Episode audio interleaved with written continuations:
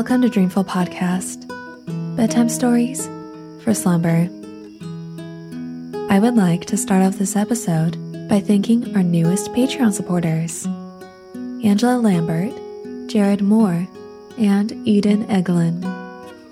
Thank you all so much, and I hope you have the sweetest of dreams. If you find value in Dreamful and would also like to contribute to the show, please visit dreamfulstories.com, where you can find info about the show, and on the support page, there's a link to become a Patreon subscriber. Patreon members get access to bonus episodes and perks like voting on future episodes, holographic stickers, and handwritten cards from me to you. Another way you can support Dreamful is by leaving a five star rating and review on Apple Podcasts or Spotify. This really helps other listeners find us. Relationships take work, especially the most important one you can have in your life your relationship with yourself. So, this month, BetterHelp Online Therapy wants to remind you that you matter just as much as everyone else does, and therapy is a great way to make sure that you show up for yourself.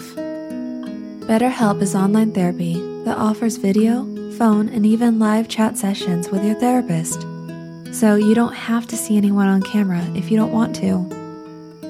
It's much more affordable than in person therapy, and you can be matched with a therapist in under 48 hours. Give it a try and see why over 2 million people have used BetterHelp Online Therapy. This podcast is sponsored by BetterHelp Online Therapy, and Dreamful Bedtime Stories listeners get 10% off their first month at betterhelp.com slash dreamful. That's B-E-T-T-E-R-H-E-L-P dot com slash dreamful. This story was recommended by one of our longtime listeners, Zeke Hoyman. It's such a fun and whimsical little fairy tale that I can't believe I haven't read it until now. Thank you, Zeke, for sharing the lesser known Grimm's fairy tale, The Nose Tree. So, snuggle up in your blankets and have sweet dreams.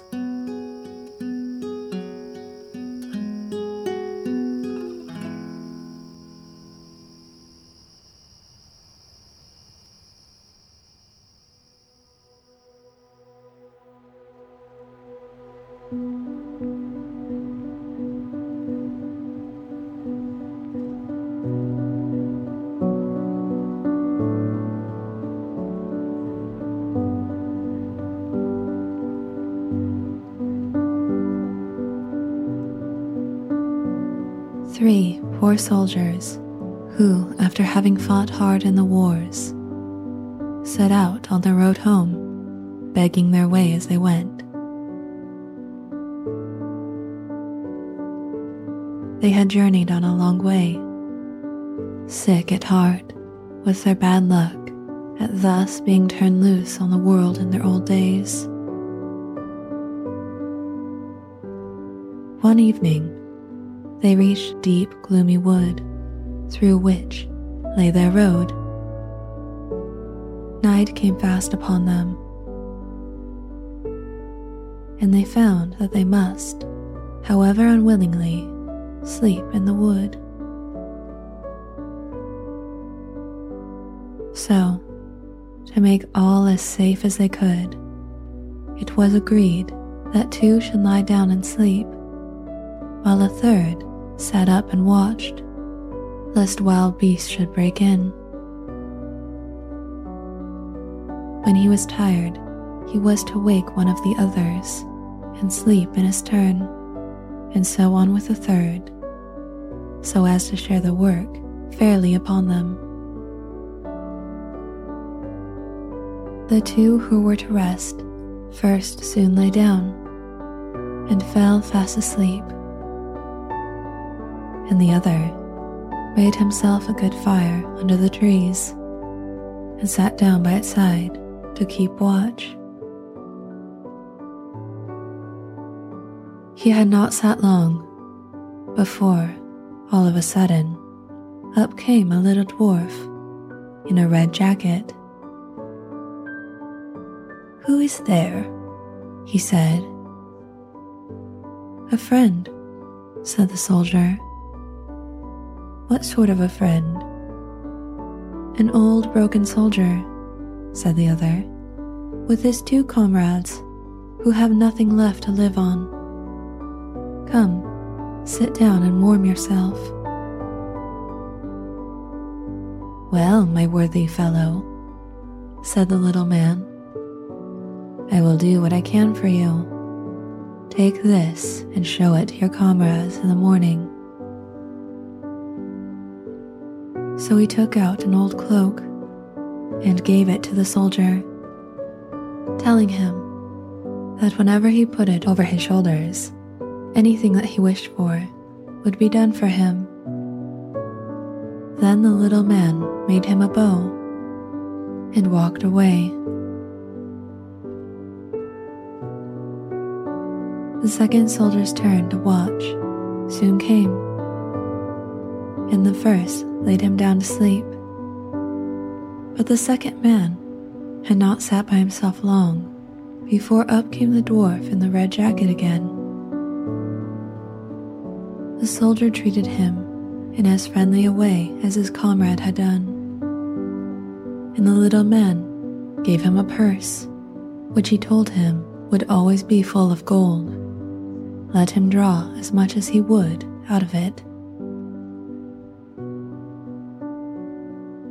Then the third soldier's turn to watch came, and he also had a little red jacket for his guest, who gave him a wonderful horn that drew crowds around it whenever it was played, and made everyone forget his business to come and dance to its beautiful music.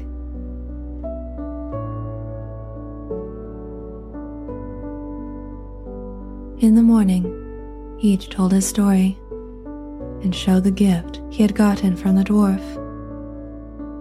And as they all liked each other very much and were old friends, they agreed to travel together to see the world and, for a while, only to make use of the wonderful purse.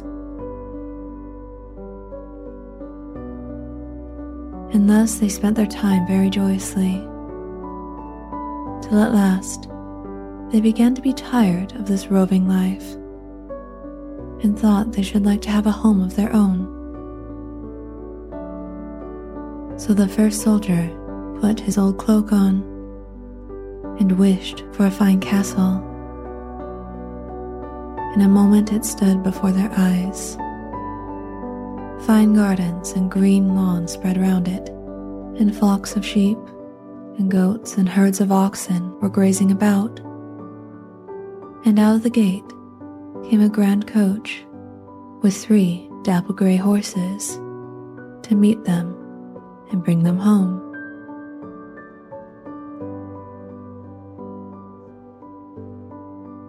All this was very well for a time, but they found it would not do to stay at home always.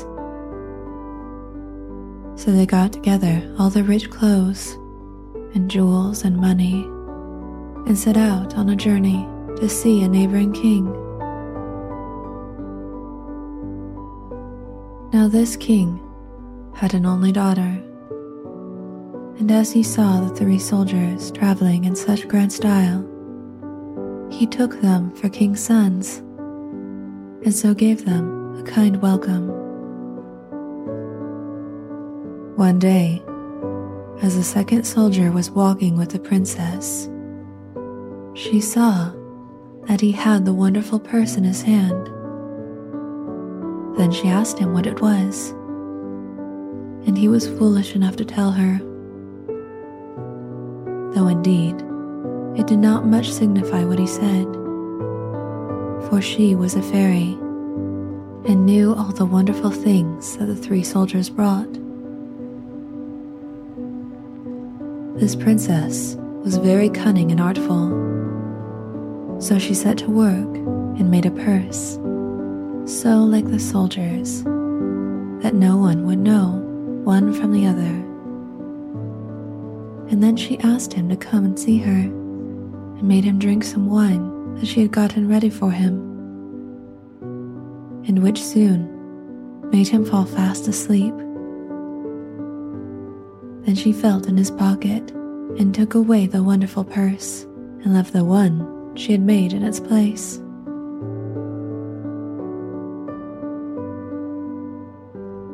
The next morning, the soldiers set out home, and soon after, they reached their castle. Happening to want some money, they went to their purse for it and found something indeed in it. But to their great sorrow, when they had emptied it, none came in the place of what they took. Then the cheat was soon found out, for the second soldier knew where he had been and how he had told the story to the princess. And he guessed that she had played him a trick. Alas, he cried, what shall we do? Oh, said the first soldier, let no gray hairs grow for this mishap. I will soon get the purse back.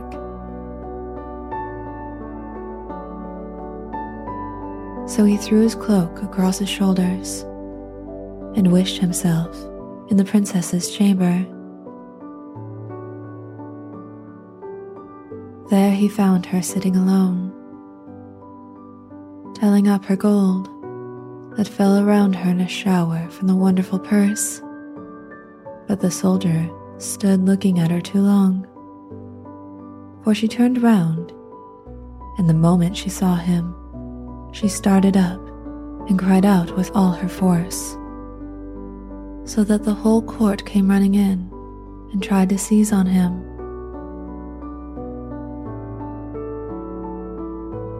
The poor soldier now began to be so dreadfully frightened in his turn, and thought it was high time to make the best of his way off.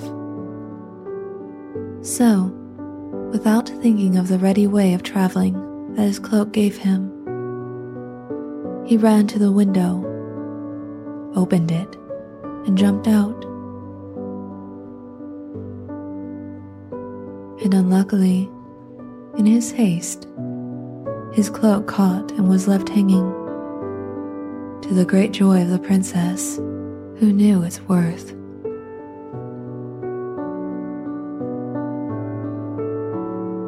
The soldier made the best of his way home to his comrades on foot. But the third soldier told him to keep up his heart and took his horn and blew a merry tune. At the first blast, a countless troop of foot and horse come rushing to their aid, and they set out to make war against their enemy then the king's palace was besieged, and he was told that he must give up the purse and cloak, or that not one stone should be left upon another. The king went into his daughter's chamber and talked with her. But she said, Let me try first if I cannot beat them some way or another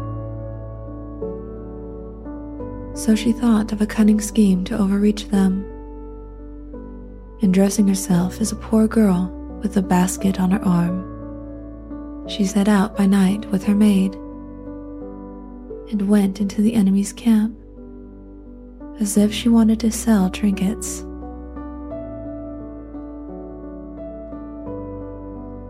In the morning, she began to ramble about, singing ballads so beautifully that all the tents were left empty, and the soldiers ran out in crowds and thought of nothing but hearing her sing. Amongst the rest came the soldier to whom the horn belonged, and as soon as she saw him, she winked to her maid, who slipped through the crowd and went into his tent where it hung and stole it away. This done, they both got safely back to the palace. The besieging army went away. the three wonderful gifts were all left in the hands of the princess, and the three soldiers were as penniless and forlorn as when the little dwarf found them in the wood. The soldiers began to think, what now was to be done? Alas, said the second soldier, who had had the purse, we had better part. We cannot live together. Let each seek his bread as well as he can.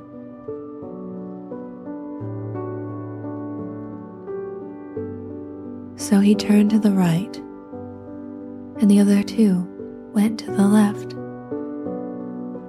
For they said they would rather travel together. Then on the second soldier strayed till he came to a wood. And he walked on a long time till evening began to fall, when he sat down tired beneath a tree and soon fell asleep.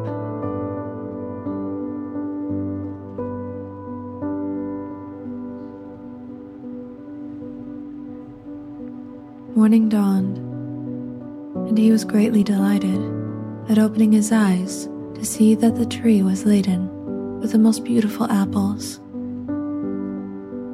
He was hungry enough, so he soon plucked and ate first one then a second, then a third apple.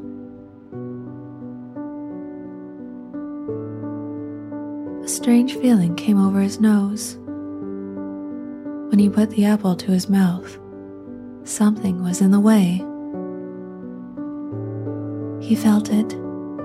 It was his nose that grew and grew till it hung down to his chest. It did not stop there. Still, it grew and grew. Heavens, he thought, when will it be done growing? And well might he ask, for by this time it reached the ground as he sat on the grass. And thus it kept creeping on, till he could not bear its weight or raise himself up and it seemed as if it would never end, for already it stretched its enormous length all through the wood, over hill and dale. In the meantime, his comrades were journeying on, till all of a sudden, one of them stumbled against something. What can that be? said the other so they traced it up, till at last they found their poor comrade lying stretched along under the apple tree. They tried to carry him, but in vain. They caught a donkey that was passing and raised him upon its back, but it was soon tired of carrying such a load. So they sat down in despair when before long came their old friend the dwarf with the red jacket.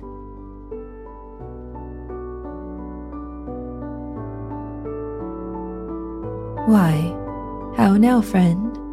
said he, laughing. Well, I must find a cure for you, I see. So he told them to gather a pear from another tree that grew close by, and the nose would come right again.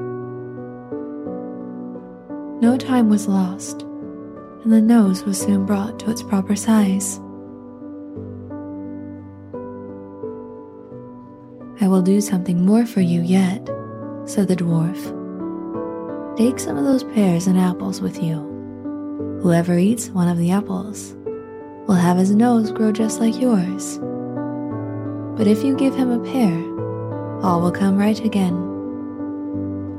Go to the princess and get her to eat some of your apples, and you will get what you want from her.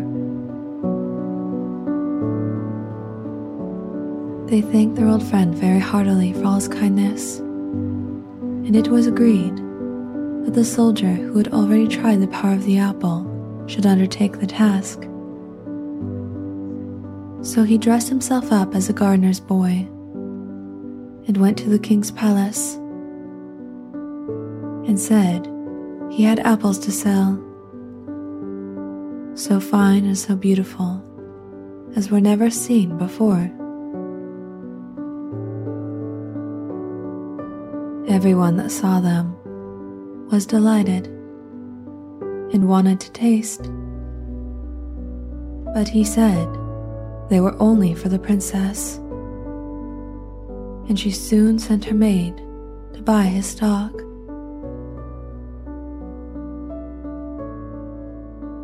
They were so ripe and rosy that she soon began eating, and had not eaten above a dozen before she too began to wonder what ailed her nose, for it grew and grew down to the ground, out at the window, and over the garden and away. The king made known to all his kingdom that whoever would heal her of this dreadful disease shall be richly rewarded. Many tried, but the princess got no relief. And now the old soldier dressed himself up as a doctor and said he could cure her. So the doctor chopped up very little of the pear and gave it to her.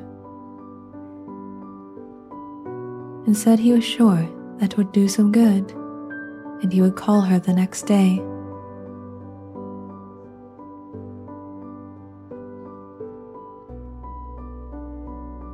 Next day came, and the nose was sure to be a little smaller.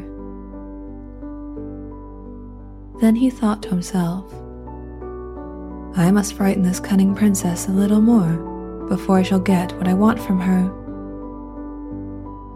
so he gave her another dose of the apple and said he would call in the morning. The morning came, and the nose was ten times as bad as before. My good lady, said the doctor, something works against my medicine and is too strong for it. But I know by the force of my art what it is you have stolen goods about you, I am sure. And if you do not give them back, I can do nothing for you. But the princess denied very stoutly that she had anything of the kind. Very well, said the doctor. Then he went to the king and told him how the matter stood. Daughter, said the king, send back the cloak, the purse, and the horn that you stole from the right owners. Then she ordered her maid to fetch all three and gave them to the doctor and begged him to give them back to the soldiers. In the moment he had them safe, he gave her a whole pear to eat. And the nose came right. And as for the doctor, he put on his cloak, wished the king and all his court a good day, and was soon with his two brothers, who lived from that time happily at home in their palace, except when they took an airing to see the world in their coach with the three dapple gray horses.